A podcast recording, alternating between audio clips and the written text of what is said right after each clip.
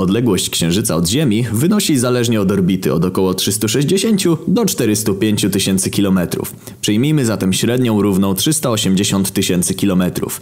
Biorąc pod uwagę, że niebo jest jak pusta autostrada bez fotoradarów, moglibyśmy cisnąć tyle, ile fabryka dała dla naszego Golfa. Jadąc, lecąc 100 km na godzinę, podróż zajęłaby nam raptem 158 dni. Prawie pół roku jazdy bez przerw na sen i siku. Pójdźmy o krok dalej. Robiąc sobie 30-minutowe przerwy co 6 godzin jazdy, a także 8 godzin snu, skracając dzienną trasę do 15 godzin, podróż zajęłaby 237 dni. Według internetów Volkswagen Golf 3 z silnikiem 1.4 i 55 końmi mechanicznymi pali 7,4 litra na 100 km. Ile zabulimy za tak ambitne wojaże? Umowną granicą kosmosu jest linia Karmana, czyli wysokość 100 km od powierzchni planety. Pomijając opór towarzyszący przekraczaniu granic atmosfery, zamknęlibyśmy się w 105 km. Dalej pojechalibyśmy nawet na wyłączonym silniku. Potrzebowalibyśmy równo 7,77 litrów paliwa.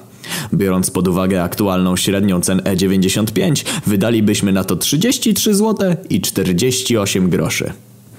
A głupie matały z NASA wyrzucają błoto!